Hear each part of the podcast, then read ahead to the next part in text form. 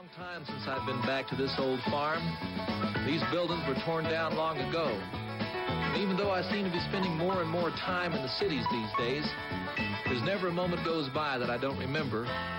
And thank God I'm a country boy. Hello, hello, everybody. This is Dennis Allen. and You're listening to the Dennis Allen City Boy Homesteader Podcast. A city boy who gave it all up, that's me, to find happiness, financial freedom, and a better way to live life. Together, we can learn and accomplish anything. Today is March 8th, 2019. On this episode, we will be talking with the a full-time homesteader and personal friend of mine, Homesteader Dan. Uh, check him out on Instagram, Homesteader Dan on Instagram. He is probably one of the first people that I met in this valley when I came here. His homestead is what brought me to the valley, meaning when I first came out to the valley uh, to look for property. Actually, I wasn't even looking for property here. I was looking for property further north from here, about an hour and a half away. The closest uh, Airbnb that I wanted to stay at was actually the Mountainside Homestead. It was the it is the homestead of Dan. So, homestead of Dan's the reason why I came out here. Today on this episode, we will be talking about what is homesteading, what's his uh, view of homesteading, what it is, get to know a little bit about Dan, different aspects of um, homesteading, what what kind of um, animals and what kind of outbuildings he has. That's the uh, the homesteader helpers. Um, growing what you need. We talk about that. What is off grid? And what's the off grid lifestyle mean to him? You guys know what it means to me. Advice for new and inspiring homesteaders. That's a big one. You know, the reason why I started this podcast and everything I'm doing is to kind of try to gain knowledge. So he's going to give us some advice about that and also his view of where future where the future of homesteading is going.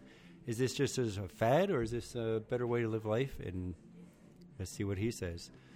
Before we get into today's conversation, I want to thank our sponsor, the Dennis Allen podcast. I don't know if that makes even sense, but if you like what you're hearing, I would definitely appreciate you checking out DennisAllen.com, checking out everything else I have going on.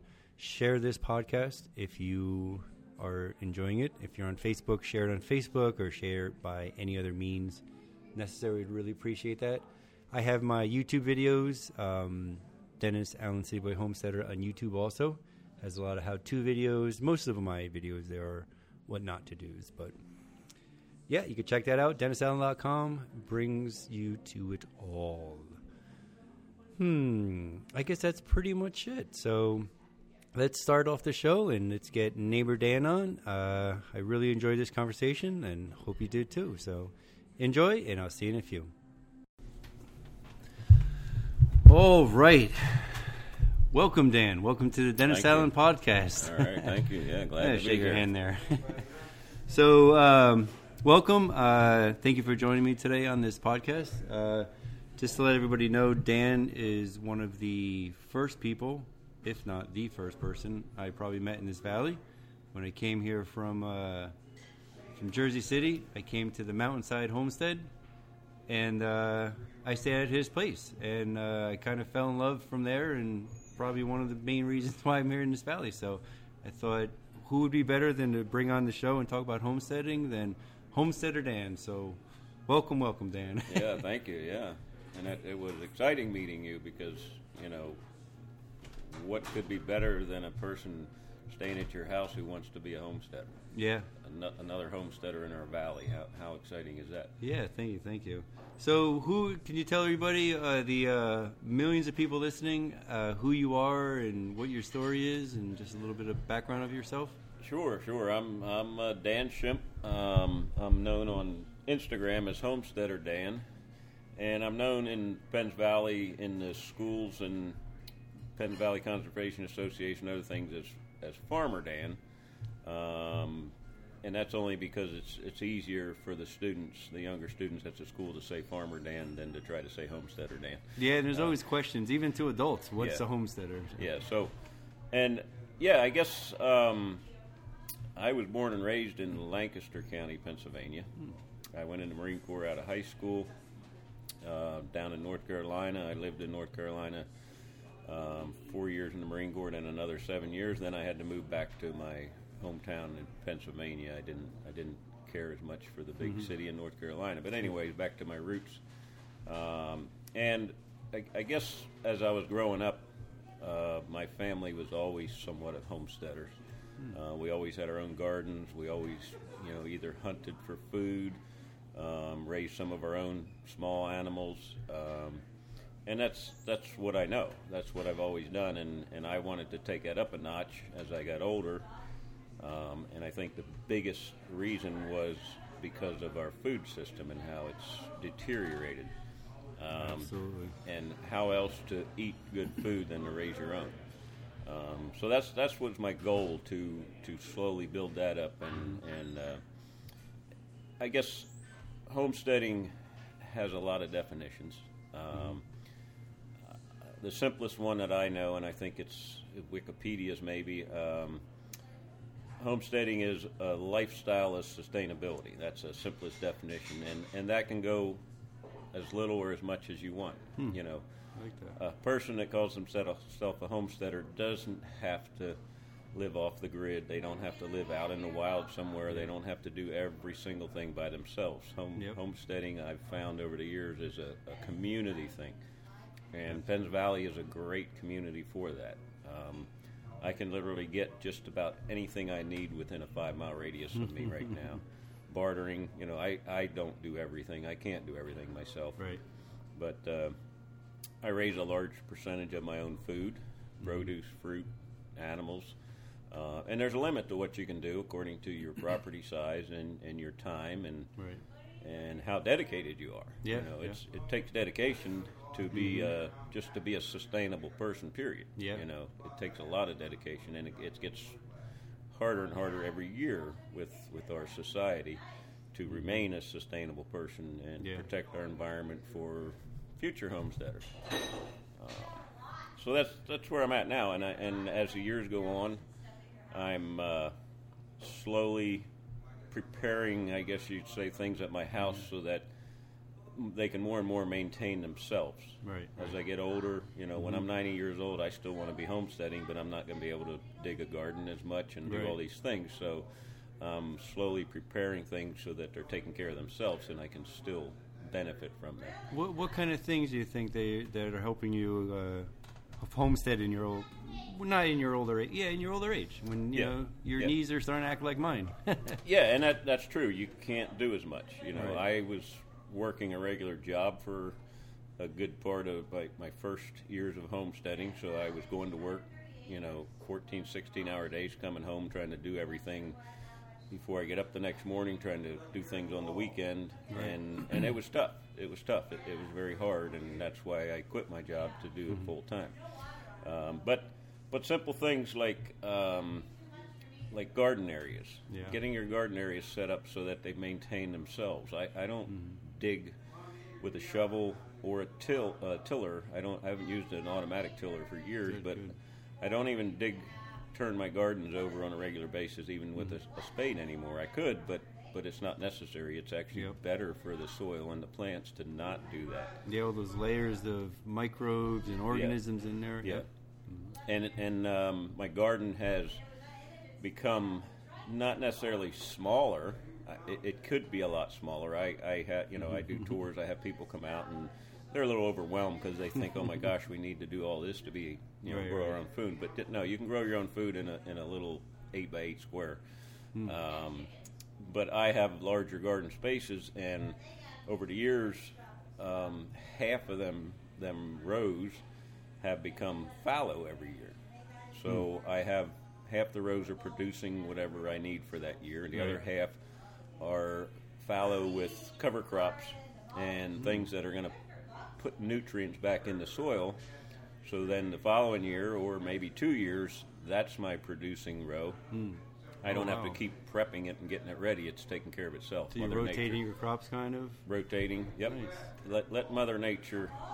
And this this actually that we got to that point. That's one thing I I tell people when they want to get started doing anything, mm-hmm. homesteading, sustainability, with everything. Just take a walk in nature and see how nature does it. Exactly. You know, and and then try to replicate that because nature knows how to do it already. It's you don't have to reinvent the wheel. Millions of years of, uh, Yeah. of trial and error. She's Exactly, got it yeah. running pretty nicely now. So the closer you can get to Mother Nature, the easier your job will be. yeah, absolutely. Exactly. So yeah, things like the garden. Um, I I have my own butcher shop, so when I Wow. I, I want uh, meat in the freezer, I can butcher my own animals, most of them.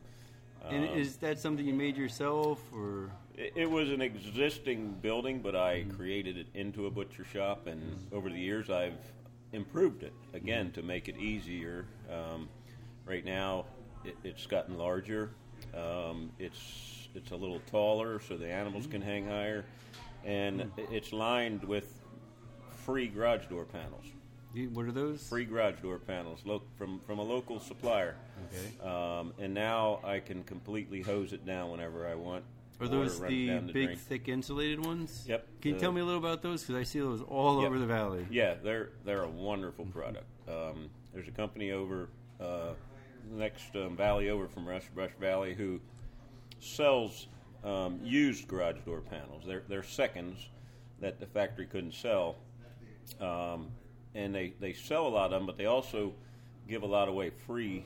When they first get a delivery on a tractor trailer, they're they're crinkled more than the, the ones that are actually considered seconds. So they, they give them away just because they don't want to try to sell them that have little dents and stuff in them Wow. noticeable things, but but they're perfectly usable.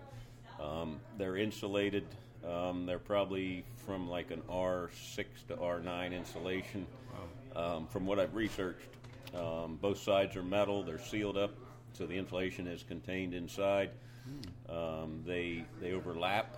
A lot of people use them for refrigerator boxes because they're they're insulated. They're they're waterproof.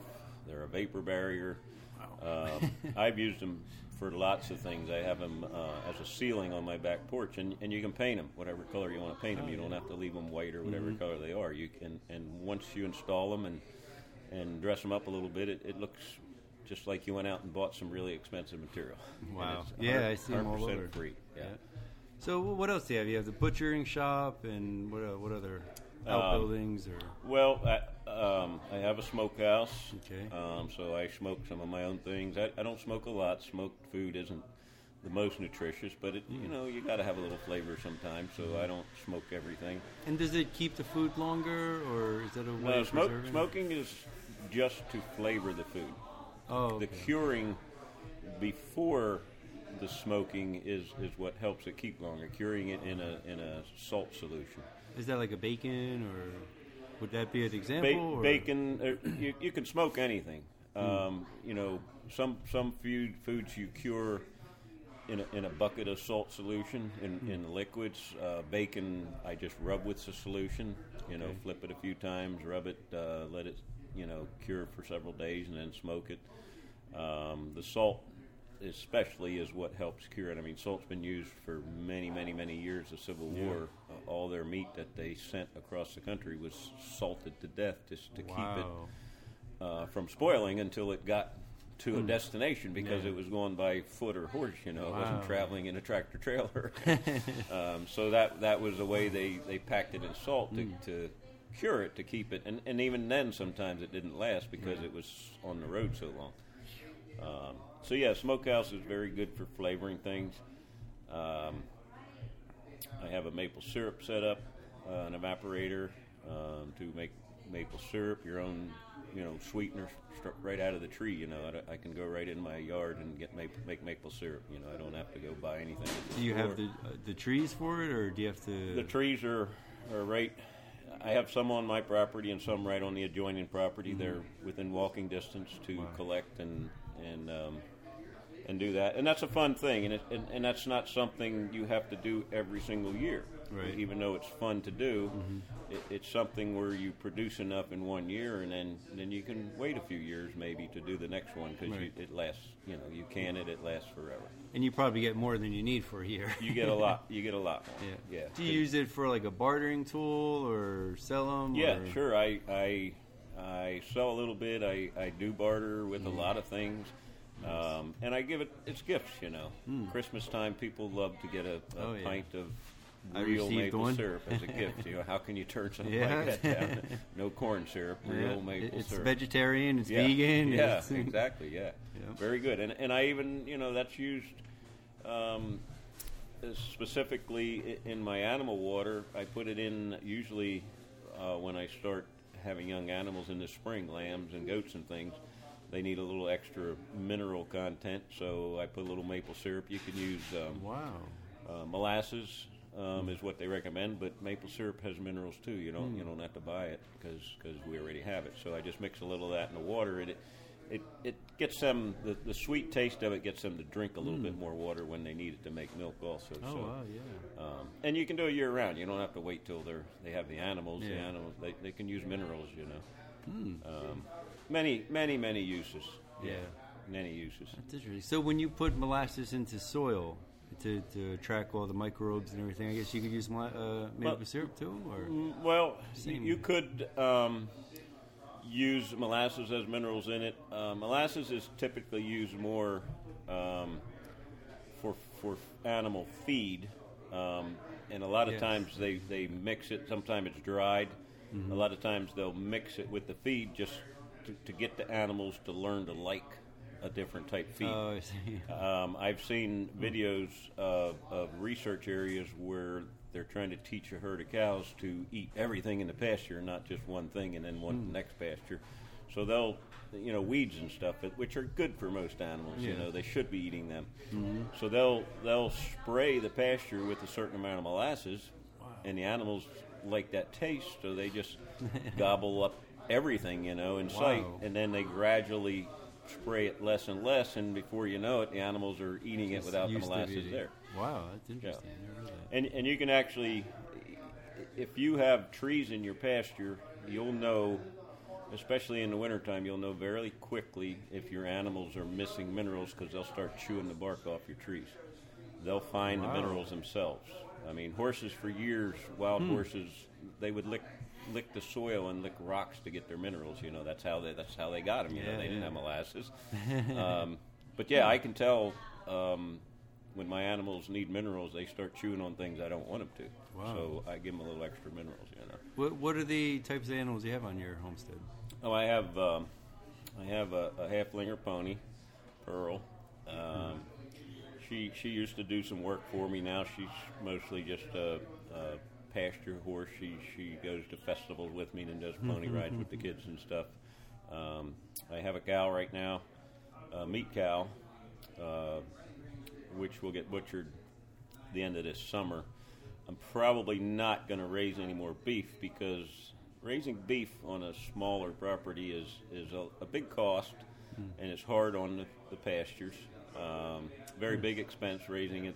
You know, especially even just one winter. That's that's five six hundred dollars for hay for one cow. Wow. Um, but I don't mind that because I got good meat, you know. And I raised my cows two and a half years. I used to butcher them in a year and a half, but the, the meat was not tender. It wasn't marbly. it Oh, wasn't wow. near as flavorful. And I found out that two and a half years, the, the animal, a cow, is Mm-hmm. at its full adult body structure. And any animal, I've learned over the years, once it gets to its full adult body structure, is the most nutritious meat. Mm-hmm. Wow, the best that. flavor, the texture, and everything. It's just, it's Hmm. worth that little extra thing than trying to pump food in and make it get big and fat right yeah, away yeah, and eat it. you. Yep, that's true. Um, so that, give it time, you know. Give it, give it time. Let it grow up. How much uh, meat do you think you get from a cow like you're talking about? Two and a half Well, the last the last cow I had butchered, um, which was think two year and a half ago, something like that. Uh, I got between six and seven hundred pounds of meat out of the out of one. in cow. your freezer or yes, in the freezer. That was actual Wow. meat. Wow. And of course, you know, and that weight didn't even include the bones and things like that. I, I Oh, yeah. I bring home everything. A cow is something I take to a, a butcher shop Mm-hmm. close by because it's it's bigger. It has to hang for a while, so the protein sets in the meat before you butcher it. Um, I could do it in my own butcher shop if I did it the right time of year, Mm-hmm. you know, quarter it and let it hang and everything. But it, it's so much easier, and it's not that big an expense to you know, pay the butcher to, to go pick it up frozen in you know packages and ready to put in the freezer. Oh, it's all vacuum sealed. And yeah, all it's oh, all that's you know so for, for a minimal cost of forty something cents a pound. I mean, how can Oh, you beat yeah. letting them do that? Mhm. You know, but I but I bring you know, and I my butcher knows me. I, I bring everything home. You Yeah. know, it, it, nothing's wasted. You know, That's the bones are. Uh, some of them are given to the to the dog. Some of the bones go out, and, and the chickens and animals peck off the meat. Mm-hmm. Um, Hmm. And once that's clean and everything, the, the bones are left out in the pasture, laying around drying. They eventually end up in the outdoor furnace. Um, Hmm. So not only do I have wood ash, which is good mineral content and, and a good um, pH balancer for your soil, Hmm. um, I also have bones that were burnt mixed with the wood ash. So I have bone meal mixed with that, and that all goes on my pasture. Wow. That all feeds my pasture. Um, you can't beat it. You know, it's it's not wasted. Nothing's wasted. So, Yeah. wh- what are their animals? I, I have like a million questions yeah. for you already. yeah, well, I, um, that's the cow, and and I'm probably not going to raise any more cows again because they are a larger animal. I only have seven and a half acres, um, and I, I'm cutting back on beef consumption. I'm, I'm eating smaller animals. They're easier to raise, easier Yeah. to butcher, easier to handle. If I need beef, I can barter with one of my good local organic friends. My neighbor Brian, right, next door. Exactly. Brian has plenty of beef, and that's what he does, and he, Yeah. he doesn't do. Um, so I also do sheep. That's one of my big things. Wow, um, okay. Goats. I, I'm raising goats now um, because goat meat, from what I researched, is very nutritious, even compared to beef. Um, Mm-hmm. Yeah. Much easier to, to raise a, a goat and butcher a goat than it is a big, you know, really? Yeah, that fifteen makes hundred sense, pound yeah. cow, um, and you can literally butcher it whenever. You know, when you butcher a cow, you have all that meat, and you. Yeah, yeah. you know for for just myself, that's a lot of meat. I have That's to find true. somebody else that wants it because I'm not going to keep meat in my freezer more than six months to a year. It's just it's Okay. Freezer burnt. It loses its nutritional mm. value. It's just not worth it. But a goat is a small animal, so you can butcher one a couple different times a year and, and have fresh meat in your freezer on a regular basis. and how much meat do you think from a goat?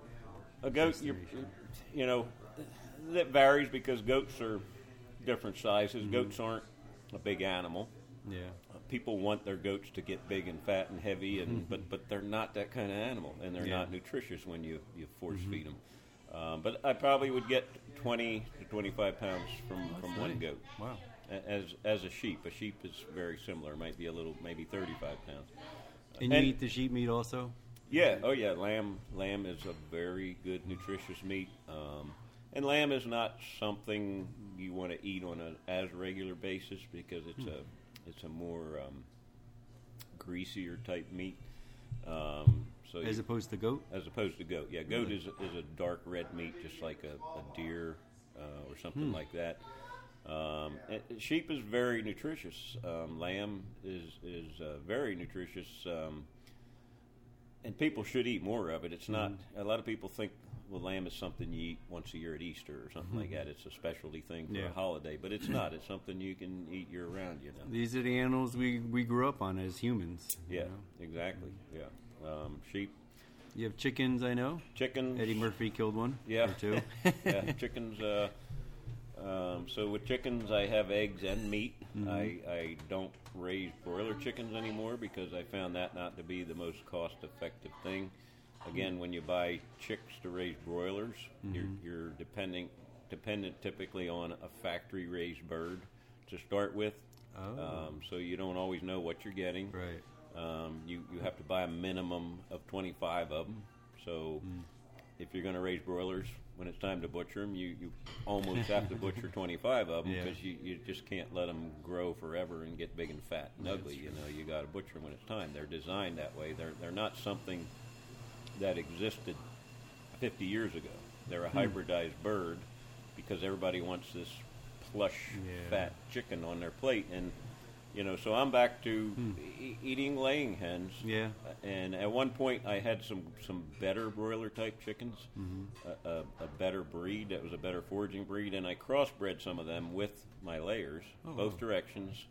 Um, um, male broilers with a female hen or laying hen, and a uh, a male laying hen with a female broiler just to see, and and now I have a somewhat larger laying breed that Wow, that's cool. I can eat when they're you know chickens only lay for so many years and then their Mm-hmm. Yeah. their production goes down fairly rapidly. So you know chicken soup that's that's the way it works. You Yep, know? yep. You, you can't every animal cannot be your pet.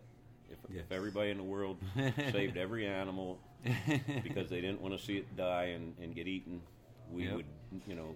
Our human overcome. population wouldn't matter because the animals would have taken Yep. over by now. Yeah, It's- all the just- food would be going to yeah. them. yeah, so it's it's just you can't save everything. That's and I'm not saying you shouldn't save certain things from terrible, right. you know, inhumane slaughterhouses, mm-hmm. you know, but if you're doing things like I'm doing it and like a lot of people in Penn Valley doing it on a small scale, Yeah, just what you need, mm-hmm. that, that's not hurting the environment Yep. whatsoever. And you're not mistreating the animal. I mean, I know your No. animals. I, No, they are I've- loved like all like pets. Yeah, Dennis, I've had two people already that are that were vegans. One of mm-hmm. them actually ate a hamburger at my house, and one of them was petting my cow on the head behind the horns, and looked at me and says, "Wow, I could eat a hamburger right now." So, Wow. I mean, that just shows how well they're treated Yep. compared to you know factory animals. Yeah, I think a lot of the. I mean, one of the main reasons why I kind of gave up meat for a while, or it's always on my mind whether I should or not, is mainly because the humane factor and all the chemicals they're dumping Yeah. in these animals.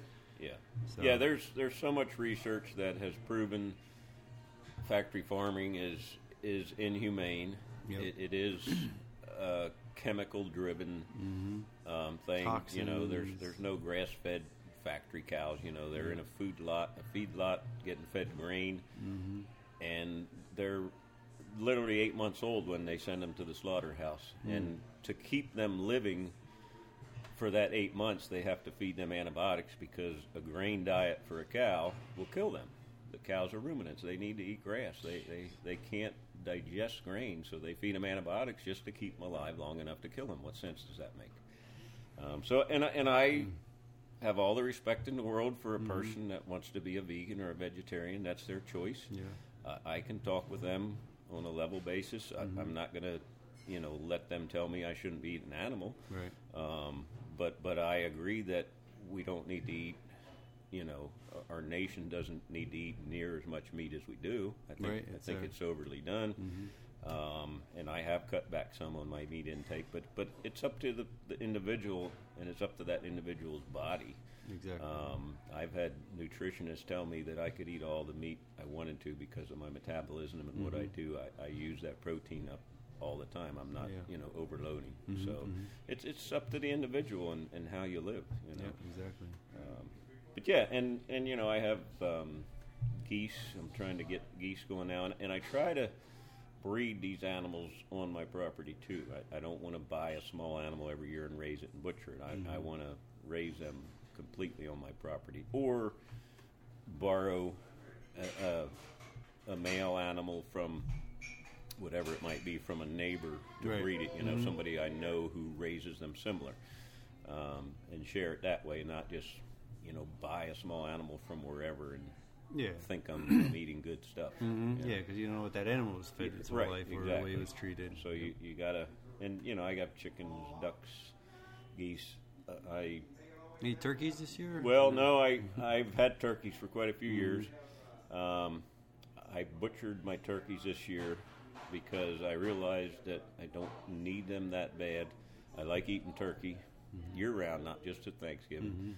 Um, but I, I live in the wild also. I live with nature, so there's plenty of wild turkeys. And Yes. and when I need a, a turkey, I can I can get one easier than feeding them all winter long, trying to keep Yeah, keep them good point. going. You know, Yeah. it's, there's a cost to that, and is Yep. it worth it?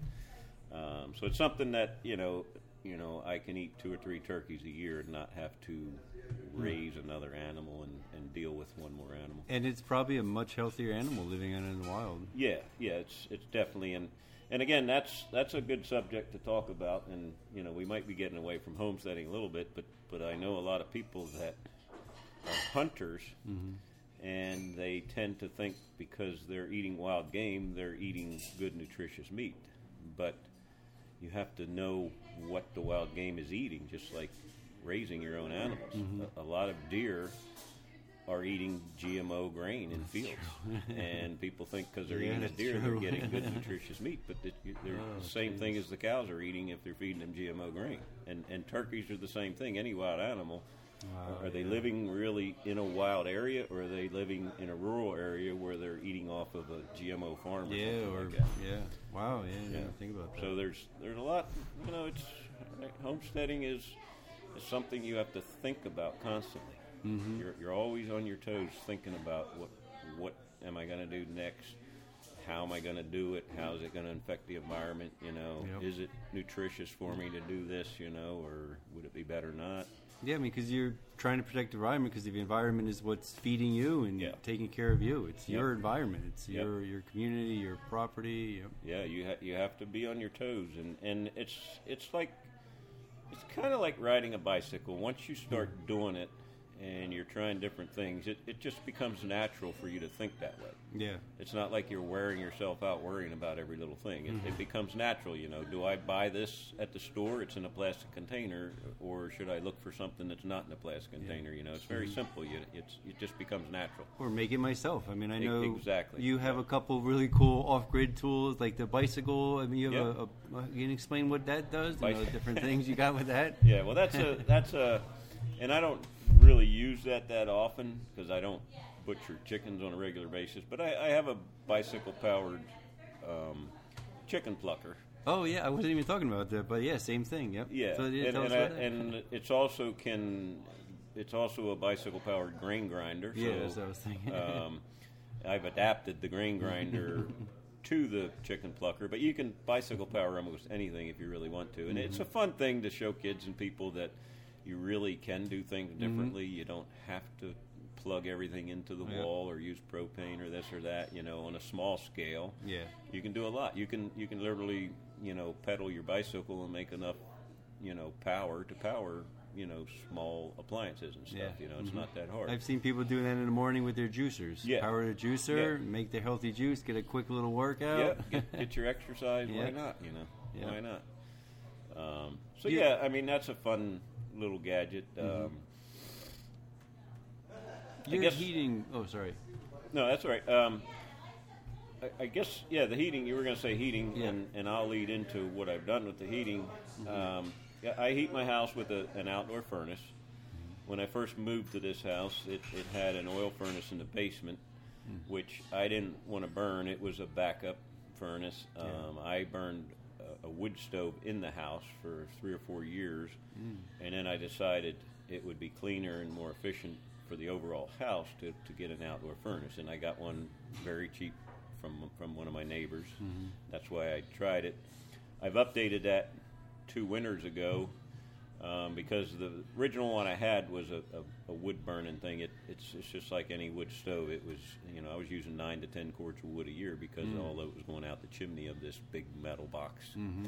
Um, that was making hot water to heat my house, but I was losing so much of the heat. So now I've, I've updated to a more modern gasification type outdoor furnace, and I use half the amount of wood, Wow. and I have enough heat to heat anything on my property. I could build another house and still heat it with this one furnace. Um, Is this going to your greenhouse still? yes, and and that's I, I added the greenhouse to it. Um, Can you tell us a little about the greenhouse? Uh, Sure. a- yeah, yeah. Um, the greenhouse actually is one of my best um, additions to my property. It, it allowed me to grow a lot of my own produce, most of my own produce, through the winter. Um, I have fresh greens every day of the winter. Um, the, the most fun thing on the coldest day of the year, 10 degrees outside, two feet of snow, go sit in the greenhouse where it's 60 to 70 degrees if the sun's out, and have a salad. Have a fresh salad right there. Just pick it and eat it. you Yeah. know, at my salad bar in my greenhouse. That's great. Um, and and I- I do heat it partially. It's not 70 degrees in there all the time. Mm-hmm. Uh, but yeah, I tapped off of, of the hot water coming from my outdoor furnace. The return side coming back from the house, I tapped off of that so I wouldn't be stealing heat from the house by having a separate Wow. circuit. And it's still 100 and something degrees uh, in the return, and that's more than enough to keep the greenhouse warm. It's it's heating the soil, and it's also heating the air partially. Um, and the greens, you know, you have you know, I have herbs in there. I have celery, parsley, eucalyptus tree. Um, Wow. any herbs you need on a regular basis, thyme, um, yeah, just name them. Um, red beet greens, um, y- just name it. Mesclun mix, spinach, lettuce. Good, and a lot of these are, are still cooler weather greens because the greenhouse isn't 70 or 80 degrees all the time. Right, right. Um, so cooler weather greens, but you know I can do a little more than the cooler weather greens because I can keep the soil around 65 degrees. I can keep it 80 degrees if I wanted to in the soil, but it, that's way too hot. So I keep the soil at 60 to 65 degrees. The greens love that. The the air temperature fluctuates. Overnight it might get down to 40. Some sometimes on the coldest days it might get down to 30. Uh, But but it doesn't hurt the greens to get that lower temperature for a few hours Yeah. and then back up during the day. Um, it's, I think they actually like it that way. Um, so yeah, the greenhouse has been one of my best additions. It, it keeps me from going to the grocery store. It allows me in the spring. I don't have to hurry up and rush and get plants started and just wait and wait and wait till I can get them out in the soil when it's warm Yeah. enough because I, I have the greenhouse. I can Oh, yeah. linger on for a while. Um, if I have plants started too early, I, don't have to worry. I can just let them in the greenhouse for a while till I can put them outside. and I live on the north side of the mountain, so I, I have a lot less sun than the rest of Penns Valley, and um, it takes a little longer to plant things in the spring, but that's okay. That's okay. No rush. Take Yeah, your you're growing year, all year round, so Yeah, I don't think that's yeah, a problem. it's- yeah, and there's things you know you can't have everything fresh all winter long in a greenhouse because you don't have you know you could keep the temperature up and have the temperature, but you don't have the sunlight, right. and you'd have to you know do artificial light all winter long to try to grow tomatoes and things like that. That'd be a lot. Um, but you you know you don't need all them things year round. You know you You, you, eat can. things- I mean, you could can the tomatoes and have them in the yeah. winter. Oh yeah, yeah. You you and and that's one thing. And that's a good point. That's one thing um, the greenhouse helped with. Also, I don't have to can as many vegetables or freeze vegetables because I have them fresh. Um, and again, I don't have everything fresh, but I have fresh greens as the number one thing we should be eating. You know, fresh Mm-hmm. Yeah. greens and lettuce and Yep, herbs. Um, so yeah, you, you can a little bit of this and that, and um, you overwinter what you have to, but you don't have to overwinter as much Mm-hmm. As with much, yeah. Mm-hmm. with um, your supply of food growing in the greenhouse. Do you grow a lot of medicinal herbs? Yeah, I mean, I I grow uh, as many different herbs as I can, um, and yeah, there's a lot of tinctures and things you can make out of these herbs for medicinal and this and that. But I think that most of the time, if you're eating these herbs, just just the herbs themselves and the right plants and even wild plants on a regular basis, you're getting the benefit. The medicinal benefit from them, so you don't have to wait till you get sick and start That's eating yeah. You're, you're keeping your body healthy Mm-hmm. on a regular basis, so you don't have to, you know, pump all them into you all of a sudden Yeah, once you, yeah. you feel You sick. sick, you know, yeah. you can- Preventative medicine. exactly. You, you keep your body healthy by eating good, nutritious food. Well, that's amazing. Um, so, as you know, I'm a new homesteader. Any uh, advice you could give of any new homesteaders or even experienced homesteaders or people just wanting to get into homesteading? Yeah, sure. Um, I, I guess the biggest advice is is start small, and start slow. Don't you know? Don't think you're gonna be a homesteader overnight. It's just not gonna happen. You know, I've learned my lesson. Other people have learned their lessons. You just can't do it. You have to figure things out, Yep. get set up, and yeah, you'll read some books, you'll get information from your neighbors and everything. But then take that and, and look at your situation and do what you can do and try things. You know, I do a lot of research myself because mm-hmm. I've read a lot of books, and it's funny how a lot of books, the person writing the book, like like animal, how to raise sheep or mm-hmm. something like that, because I've done that, I know the person writing that book never raised a sheep in his life. He Yeah, gathered information and wrote a book and made some money off of it, and and a lot of it's what I call conventional raising, where you're, you're using chemicals and grains and Yeah. stuff, and you know they're telling you you should be feeding your sheep X amount of grains a day and this and that. Sheep are are not grain eaters, you know. I don't care what the book Yeah. says; you don't have to do that, you know. Um, so yeah, start slow. Um, think about what your needs are, because everybody Mm, doesn't need one. the same thing. That's true. You know, everybody doesn't need lamb or goat or beef or this. That Mm-hmm. it might be something, and their property may not allow them to even raise them animals. Right. Um, so maybe you know, maybe you want to grow produce Mm-hmm. and find a neighbor of yours that has animals and, and barter with them, or fruit, or whatever you can do on your property, Mm-hmm. and utilize that to barter with a person. You know, I barter for hay. I don't have a big enough property to grow all my own hay, so I barter for hay. Yeah. I haven't, I haven't, um, and and Uncle Sam's probably not going to like me to tell everybody this, but I haven't paid cash for hay in in a, quite a number of years. I barter great. for it. You know, Between you animals. and the fence post, you, your neighbor, and your fence post. Yeah, yeah, and you know, am I taking from our economy? Uh, maybe a little bit. I'm a small scale person, you know. I, I don't have a thousand cows. You're not taking from society in other I'm- ways. You know, you're not buying the I'm- packaged meat. You're Right. not. You know, that all comes at a cost. I'm yes, I'm I'm helping. I feel like I'm helping the local economy. Mm, absolutely. I'm, I'm helping the That's local environment. You know, Mhm. we don't have to pay a lot of tax money to fix what we messed up in the environment if we do it the right way to yeah, begin we're with. fixing ourselves, and we're Yeah. not making any more exactly. damage. you know? Yeah. So, yeah. Um, What do you think? Where, where do you see homesteading uh, in the future? Like, you know, I, Oh, do well- you see a movement growing on? You think it's I- growing? I see, I see a small movement. I mean, I see some younger generation people wanting to do more on their own, Mm-hmm. not wanting to go out and buy a big fancy house and fancy car and Mm-hmm. have all these, you know, amenities, um, and live a simpler life. I, I see that happening. It's but it's a, still a small scale. Our our government, and I shouldn't, I don't know if I want to say our government, but our society Mm. is making it harder and harder for people to want to do these things.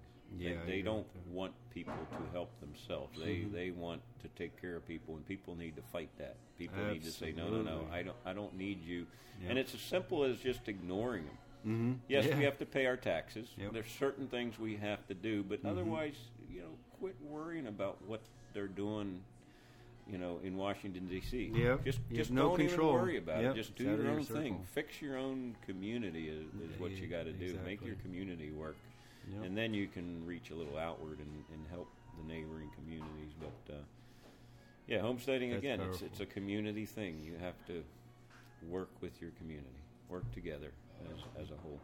and I am so glad I'm part of this community. Yeah. Oh, we're we're glad to have you. We're glad. I, I have another friend of mine that's uh, that's wants to be a homesteader, and that advice is what I've been giving him: is Mm-hmm. To to slow down, do one thing at a time, make that work, and then add something. Right. know. Right. Yep. Take yep. it. Take your time. There's no hurry. You got all your life. Mm-hmm. You know. And there's Joe in the background using the printer. Joe, the Hi, homesteader. everybody on That's coffee Joe, uh, cup of Joe with Joe every Wednesday. So, anything else you'd like to tell everybody? Uh, I definitely check you out on Instagram, Homesteader Dan on Instagram. Yeah, check it out. I, I don't, you know, I'm not a big computer guy. I don't post Mm-hmm. things constantly, but I have some fun pictures on there. I like to wait till I do something different and Yeah. a, a real life thing and show people, you know, simple things you can do. Um, simple, you know, and have fun. You know, enjoy your life. Don't don't worry. It is a fun lifestyle. Don't worry about every little thing. Because we only we don't have a long time on this earth to begin with, so why worry about every little Amen. Amen. thing? Yeah.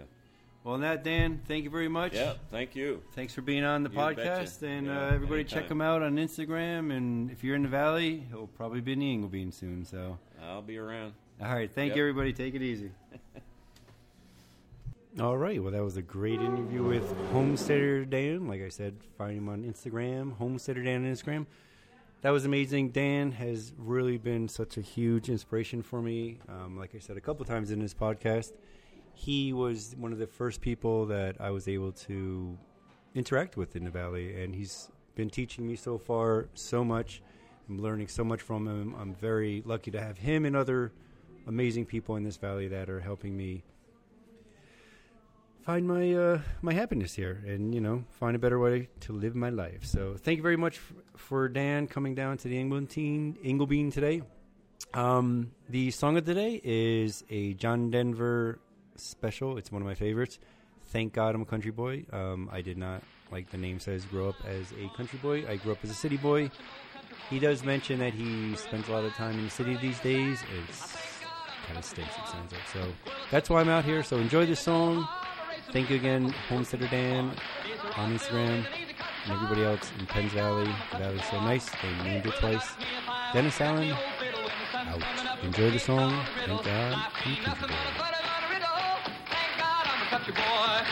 When the work's all done,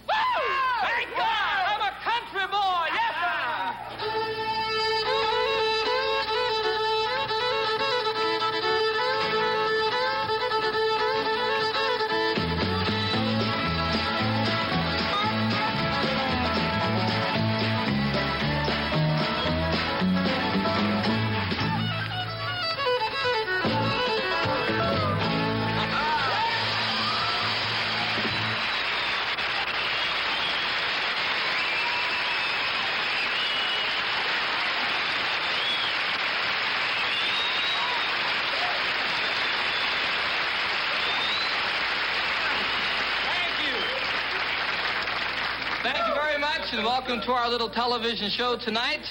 Uh, I don't think that it's necessary for me to introduce to you these gentlemen back here, but I'm going to anyway for me.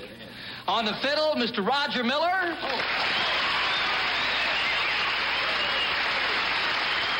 On banjo, Mr. Glen Campbell.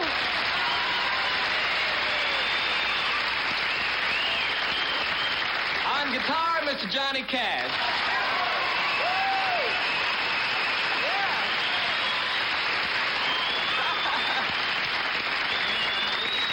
The Six Million Dollar Band. I love it, man. Also, we have uh, another special guest with us tonight, uh, another lady from Oklahoma that you know uh, from the Mary Hartman, Mary Hartman Show. She plays Loretta Haggers, Loretta Haggers. Ladies and gentlemen, Miss Mary Kay Place.